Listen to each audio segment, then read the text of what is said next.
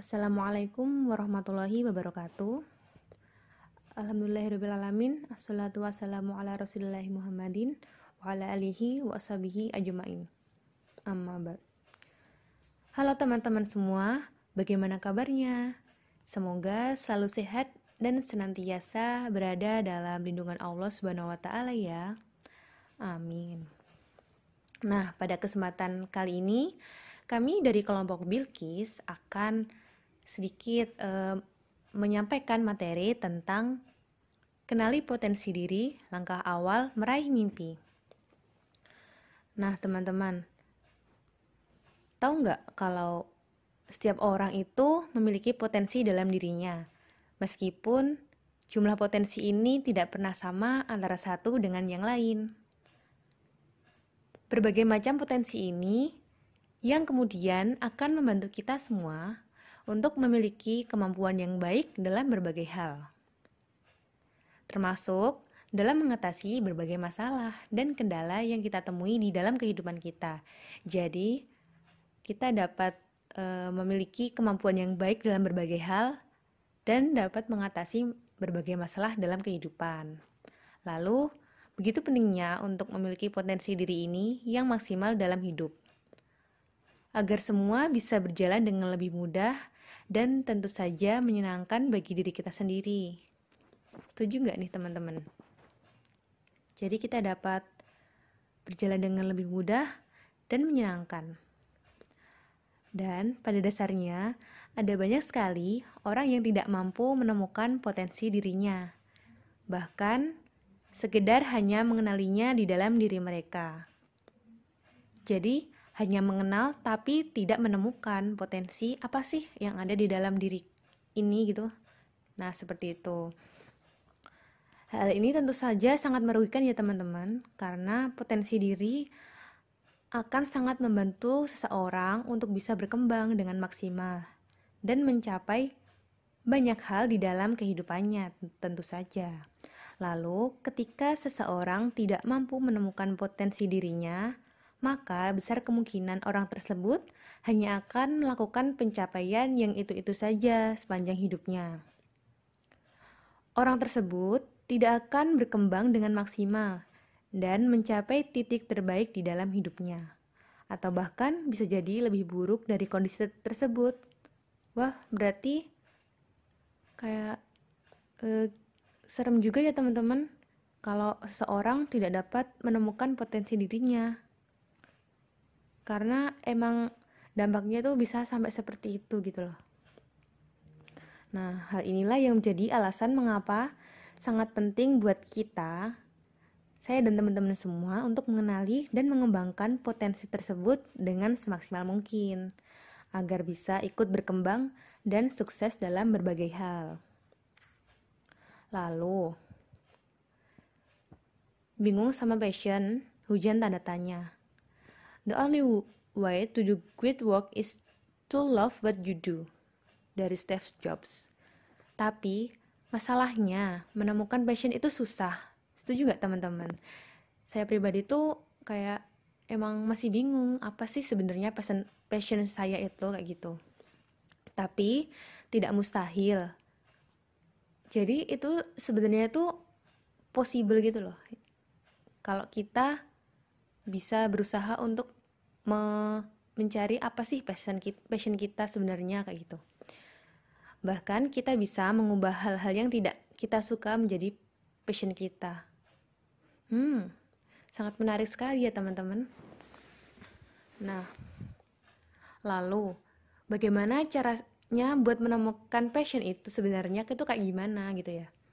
Nah, yang pertama kita membahas passion mindset atau mindset tentang passion gitu ya. Karena ini itu adalah cara yang paling banyak dipakai orang-orang gitu. Nah, apa sih passion mindset itu gitu? Pola pikir yang mendorong kita untuk mencari tahu apa passion kita, dan lalu kita hidup mengikuti passion tersebut. Jadi kita mencari tahu, dapat, lalu kita ikutin passion tersebut, seperti itu ya. Nah, Po Bronson mengatakan, untuk dapat menemukan dan mengikuti passion dalam hidup, dibutuhkan keberanian yang besar. Karena bisa jadi kita harus melakukan perubahan drastis pada hidup yang sudah dijalani sekarang, hanya untuk dapat mengikuti passion. Jadi memang kita itu butuh keberanian yang besar agar bisa melakukan perubahan-perubahan yang drastis pada hidup kita untuk mengikuti passion tersebut, seperti itu ya. Contohnya, ada seseorang pengacara yang sampai beralih profesi jadi supir truk hanya karena dia merasa itu passion dia. Menarik ya teman-teman. Jadi kayak ketika kita menemukan passion kita sebenarnya, ya udah kita ikutin passion tersebut semaksimal mungkin, seperti itulah. Passion bisa muncul dari bakat dan hobi. Nah, teman-teman sendiri udah tahu nggak sih? Udah tahu belum apa sih hobi dan bakat teman-teman itu gitu? Lalu ciri-cirinya passion itu pada saat melakukannya kita jadi lupa waktu dan ngerasa happy. Nah, ini salah satu cara mengenali apa sih passion kita. Jadi kayak kita mengingat-ingat, merefleksikan apa sih kegiatan atau aktivitas kita yang kita tuh ngerasa happy sampai lupa waktu. Nah, mungkin itu adalah passion kita, bahkan kayak hal-hal yang tak terduga gitu teman-teman. Oke teman-teman, selanjutnya ada cara lain nih untuk menemukan passion. Selain dengan passion mindset, menemukan passion juga bisa dengan cara craftsman mindset. Apa sih craftsman mindset itu? Jadi, craftsman mindset adalah salah satu cara kita untuk menemukan apa sebenarnya passion yang kita miliki. Dalam craftsman mindset, pola pikirlah yang akan mendorong kita untuk terus berkarya, agar apapun yang kita kerjakan bisa menjadi bernilai di mata orang lain. Dari situlah perlahan passion kita akan tumbuh. Jika kita fokus untuk membuat sebuah karya yang bagus, maka orang-orang akan menaruh perhatian kepada kita, lalu akan mendatangkan karir kapital. Nah loh, apalagi tuh karir kapital? Nggak usah bingung ya teman-teman. Jadi, karir kapital pada prinsipnya adalah beragam keahlian yang menunjukkan ciri khas individu. Ciri khas di sini bisa bersifat hard skill ataupun soft skill, yang nanti akan menentukan perkembangan karir seseorang. Jadi, pola pikir ini tidak menuntut kita untuk menemukan passion kita. Akan tetapi, kita harus menggeluti bakat kita dan apa yang kita bisa. Dan juga, di sini kita dituntut untuk terus berkarya. Dengan cara tersebut, diharapkan perlahan namun pasti, passion kita akan tumbuh dan terlihat jelas. Karena, untuk menemukan passion, membutuhkan waktu yang cukup lama dan tidak selalu ada pekerjaan yang sesuai untuk passion kita. Selanjutnya nih, aku akan kasih tahu teman-teman semua bagaimana sih caranya membuat belajar menjadi hal yang kalian sukai? Teman-teman ada yang suka belajar nggak nih? Atau malah ada yang hobinya belajar? Di sini ada yang dinamakan teori determinasi diri. Apa sih itu? Teori determinasi diri adalah motivasi intrinsik, yaitu keadaan yang berasal dari dalam diri suatu individu yang dapat mendorong individu tersebut untuk melakukan tindakan tujuan yang dia inginkan. Teori determinasi diri ini ada 3 nih teman-teman. Yang pertama ada kompetensi, yang kedua ada otonomi, dan yang ketiga adalah keterkaitan. Gimana sih maksudnya? Simpelnya gini nih teman-teman. Jadi, kita fokus buat bikin karya. Lalu, menerapkan deliberate practice, yaitu metode belajar terus-menerus dengan cara yang benar. Jadi, aktivitas belajar direncanakan secara khusus untuk meningkatkan performance kita dan mencapai tujuan spesifik tertentu. Dengan itu, kita akan memiliki skill yang langka dan kompetensi yang tidak banyak dimiliki oleh orang lain. Jadi, kesimpulannya, cara mencari passion itu ada dua. Yang pertama, ada pendekatan passion mindset, yaitu dengan cara mencari passion kita terlebih dahulu. Lalu setelah menemukannya, kita akan belajar dan bekerja sesuai dengan passion yang telah kita dapatkan. Selanjutnya, yang kedua, ada pendekatan craftsman mindset, yaitu dengan cara terus berkarya dan terus menggeluti bakat kita.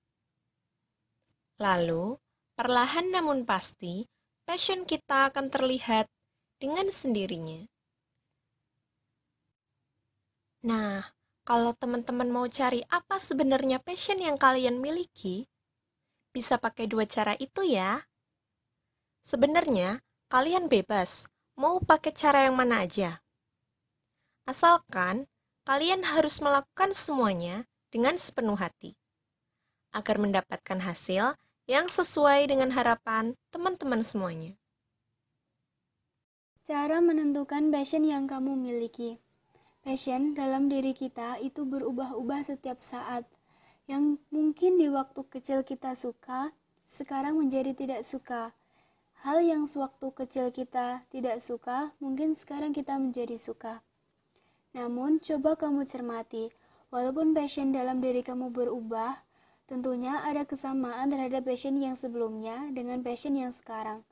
Contohnya saja, kamu yang dulu suka sama edit foto, kemudian sekarang berubah menjadi edit video, dan sekarang berubah lagi menjadi editor musik. Dari ketiga passion yang ada dalam dirimu, tentunya memiliki kesamaan, yaitu sama-sama menyukai bidang editor. Passion menjadi salah satu hal yang mencerminkan dan menggambarkan siapa diri kamu yang sebenarnya. Menemukan passion itu memang susah-susah gampang. Bagi orang yang langsung tahu apa passionnya, rasanya nggak sulit untuk menemukannya. Tetapi, bagi mereka yang masih bingung akan kesulitan, rasanya sulit sekali. Alhasil, nggak jarang dari mereka yang sampai saat ini pun masih merasa bingung akan passion mereka. 5 hal yang bikin kamu menentukan passion yang kamu miliki. Yang pertama, kenali hal apa yang menonjol dalam diri kamu. Untuk menemukan passion kamu yang pertama, sekarang saatnya kamu mengenali hal apa yang paling menonjol dalam diri kamu. Coba kamu ingat-ingat lagi di antara sekian hal yang pernah kamu lakukan. Kamu lebih menonjol ke bidang yang mana? Apakah ke bidang musik, sastra, seni, olahraga, ataupun yang lainnya? Untuk tahu jawabannya, kamu harus mengenali diri kamu tentunya. Gimana ya Kak caranya? Kamu bisa membuat analisis SWOT untuk diri kamu sendiri. Pahami kamu perihal passion tersebut dan temukan keunikan yang ada dalam diri kamu. Yang kedua, apa yang kamu senangi dan kamu sukai di waktu kecil. Untuk menemukan passion kamu yang selanjutnya, kamu perlu mengetahui apa yang menjadi kesenangan dan kesukaan kamu sewaktu kecil. Sebagai contoh, apakah kamu sewaktu kecil suka menggambar, suka menulis, bernyanyi, bermain alat musik, ataupun hal yang lainnya? Bisa jadi di antara hal-hal tersebut ada passion kamu yang selama ini belum kamu sadari. Yang ketiga, terkait dengan impianmu di masa depan. Kamu ingin menjadi apa dan mencapai apa di waktu 10 hingga 20 tahun mendatang dari diri kamu sekarang? Apa yang kamu harapkan dari diri kamu di masa sekarang untuk di masa yang akan datang? Coba renungi semua itu dan jawablah dengan jujur. Pasti nggak lama lagi kamu akan menemukan passionmu. Asal nggak tebak-tebakan buah manggis lo ya. Jika kamu menginginkan suatu di masa mendatang, maka kamu harus melakukan bergerak dari sekarang. Yang keempat, mempelajari hal yang kamu senangi dan yang kamu sukai. Nah, jika kamu memiliki kesenangan dan kesukaan terhadap sesuatu hal yang benar-benar menarik perhatian kamu, maka kamu harus mempelajarinya. Maksudnya, kamu akan mempelajari kesenangan dan kesukaan kamu tersebut secara lebih mendalam.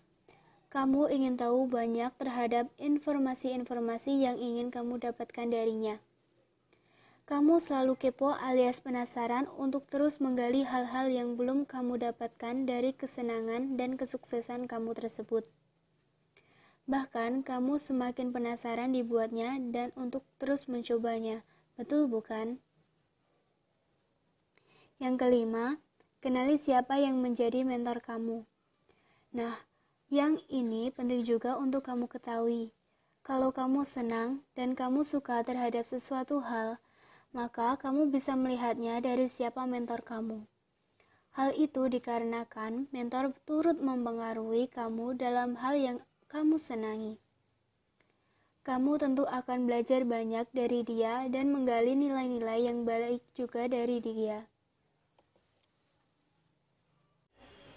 Bismillah, baik, selanjutnya kita akan membahas dari saya, yaitu begini. Dengan mengenali potensi, kita akan mendapat sesuatu yang lebih dari diri kita. Ada sebuah kalimat begini, tiap-tiap individu adalah pemimpin, dan pemimpin bertugas mengembala sifat kebinatangannya melalui akal sehat dan juga akhlak. Begitu juga ketika memimpin orang lain. Kita mempunyai potensi untuk memimpin diri sendiri dan juga orang lain. Tugas kita di bumi ini apa sih, teman-teman? Jadi tugas kita di bumi ini ada dua, yaitu yang pertama adalah abadilah atau menjadi hamba Allah, kemudian yang kedua menjadi seorang khalifah atau pemimpin. Ketika menjadi seorang pemimpin ini, yang pertama, ketika kita menjadi hamba Allah di muka bumi ini, jadi sudah sepatutnya sebagai manusia kita harus senantiasa mengingat tugas kita yang utama ini, yakni beribadah kepada Allah Subhanahu wa Ta'ala. Beribadah tidak saja terpaku pada ritual sholat dan juga zakat, akan tetapi segala sesuatu yang awalnya dilandaskan karena Allah, insya Allah itu akan menjadi sebuah amal ibadah untuk kita. Nah, jika ditinjau dari bahasa, khalifah itu berarti pengganti, penerus, dan juga wakil. Jadi manusia pada hakikatnya adalah wakil Allah di muka bumi, dan dalam rangka mewujudkan atau merealisasikan perintah-perintahnya. Seperti yang saya katakan tadi, jika ini adalah pendapat para ulama, jika tugas manusia itu ada dua tadi, yaitu menjadi khalifah dan juga abadillah. Kalau khalifah itu, tugas khalifah manusia di muka bumi, pertama beribadah kepada Allah, dan kedua memakmurkan bumi. Seperti yang ada pada Al-Quran, Quran surat Fatir ayat 39 yang berbunyi, A'udzu billahi minasyaitonir rajim. Bismillahirrahmanirrahim. Huwallazi ja'alakum khalaifa fil ard فَمَنْ كَفَرَ فَعَلَيْهِ كُفْرُهُ وَلَا يَزِيدُ الْكَافِرِينَ كُفْرُهُمْ عِنْدَ رَبِّهِمْ إِلَّا مَقْتًا وَلَا يَزِيدُ الْكَافِرِينَ كُفْرُهُمْ إِلَّا خَسَارًا. Yang artinya, dialah yang menjadikan kamu khalifah-khalifah di bumi. Barang siapa kafir, maka kekafirannya hanya akan menimpa diri mereka sendiri. Dan kekafiran orang-orang kafir itu hanya akan menambah mereka di sisi Tuhan mereka. Dan kekafiran orang-orang kafir itu hanya akan menambah kerugian mereka belaka. Jadi dalam ayat tersebut kita sudah dijelaskan jika manusia di bumi ini menjadi seorang khalifah. Nah, kondisi Indonesia dan dunia pada saat ini tuh sangat darurat akhlak, teman-teman. Banyak yang berbagai kemewahan dan juga kesenangan dunia, tapi tidak digunakan sebagai mestinya. Kemudian, apakah berarti kita sudah dengan berbagai potensi yang ada di muka bumi ini? Apakah kita sudah mengembangkan potensi kita? Meskipun banyak rintangan dan juga halangan seperti lingkungan kita yang tidak sefrekuensi dengan kita,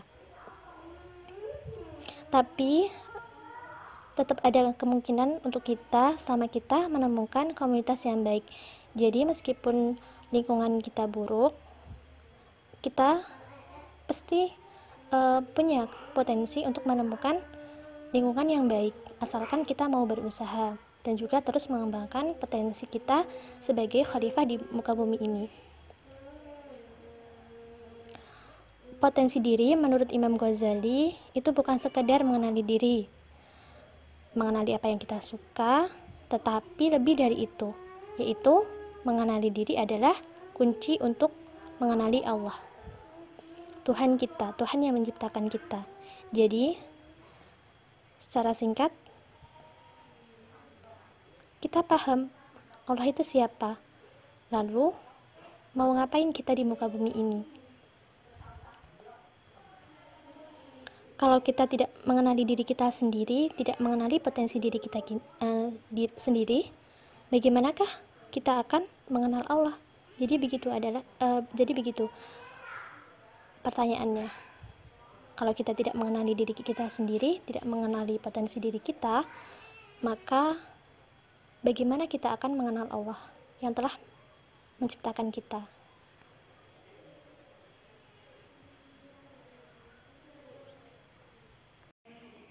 Ya, berbicara terkait potensi diri, nah, hal ini sebenarnya itu sudah termuat dalam Al-Quran, tepatnya di Quran Surat Al-Fushilat ayat 53 yang berbunyi, kami akan memperlihatkan pada mereka ayat-ayat kami di dunia ini dan di dalam diri mereka sendiri hingga jelas bagi mereka bahwa Al-Quran adalah benar. Nah, jadi dari sini ternyata potensi diri itu telah diatur dalam Quran loh teman-teman gitu ya. Jadi dalil tentang potensi diri itu Quran Surat Al-Fushilat ayat 53 tadi. Nah, kemudian ada juga perkataan ulama besar kita Imam Ghazali, yaitu siapa yang mengenal dirinya maka ia mengenal Tuhannya. Nah, dari kalimat ini bisa kita pahami bahwa kalau kita itu ingin mengenal diri sendiri, kita ingin mengenal potensi diri kita, maka kita harus mengenal siapa Tuhan kita, seperti itu. Nah, kita harus mengenal Allah, harus mengerti tujuan hidup kita. Ya, karena pada akhirnya potensi kita nanti akan kita manfaatkan untuk kemaslahatan umat gitu ya. Potensi kita nanti akan kita manfaatkan untuk berjihad di jalan Allah, seperti itu. Karena kita ingat ya bahwa kita tidak hanya sekedar hidup di dunia. Ya, kalau tentang hidup, binatang juga hidup, kayak kuda juga hidup, ayam juga hidup, dan binatang-binatang lainnya juga hidup gitu ya. Tapi kita sebagai manusia yang dikaruniai akal pikiran, bisa berpikir, maka kita mikirnya juga tidak sependek itu, tidak hanya mikir hidup di dunia saja, tetapi pikiran kita harus jauh ke depan, memikirkan kehidupan akhirat juga. Nah, kemudian ada lagi perkataan dari Imam Ghazali juga, yaitu diri manusia itu layaknya sebuah kerajaan yang terbagi dalam 4 struktur pokok. Yang pertama, jiwa sebagai raja, kemudian akal sebagai perdana menteri, syahwat sebagai pengumpul pajak, dan yang terakhir amarah sebagai polisi gitu ya.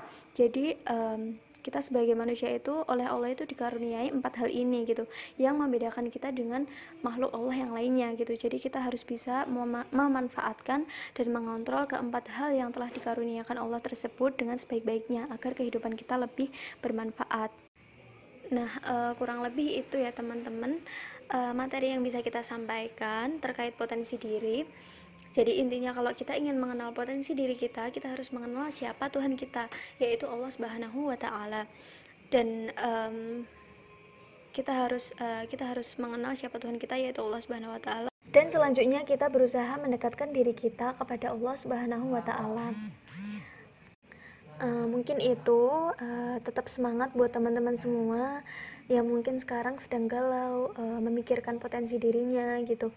Tetap tenang aja, slow dan optimis gitu. Kalau kita tuh pasti punya potensi diri, kita pasti punya nilai lebih yang bisa kita manfaatkan untuk umat gitu ya, seperti itu. Karena pada dasarnya Allah itu mengkaruniakan kelebihan dan kekurangan pada setiap hambanya gitu. Nggak mungkin kita nggak punya kelebihan gitu. Jadi kita pasti punya kelebihan, tapi mungkin saat ini memang kita belum menyadarinya gitu. Dan jangan lupa untuk berikhtiar juga gitu ya, dengan tips-tips atau langkah-langkah yang telah disebutkan di awal tadi. Jadi tahap pertama evaluasi, kemudian identifikasi, lalu menentukan apa potensi diri kita gitu. Nah, insya Allah dengan ikhtiar dan tawakal yang kita lakukan tadi gitu ya, ikhtiar, tawakal, dan tentu saja berdoa, maka kita akan bisa menemukan potensi diri kita, insya Allah, atas izin Allah. Oke, semangat teman-teman, sampai jumpa di podcast selanjutnya. Wassalamualaikum warahmatullahi wabarakatuh.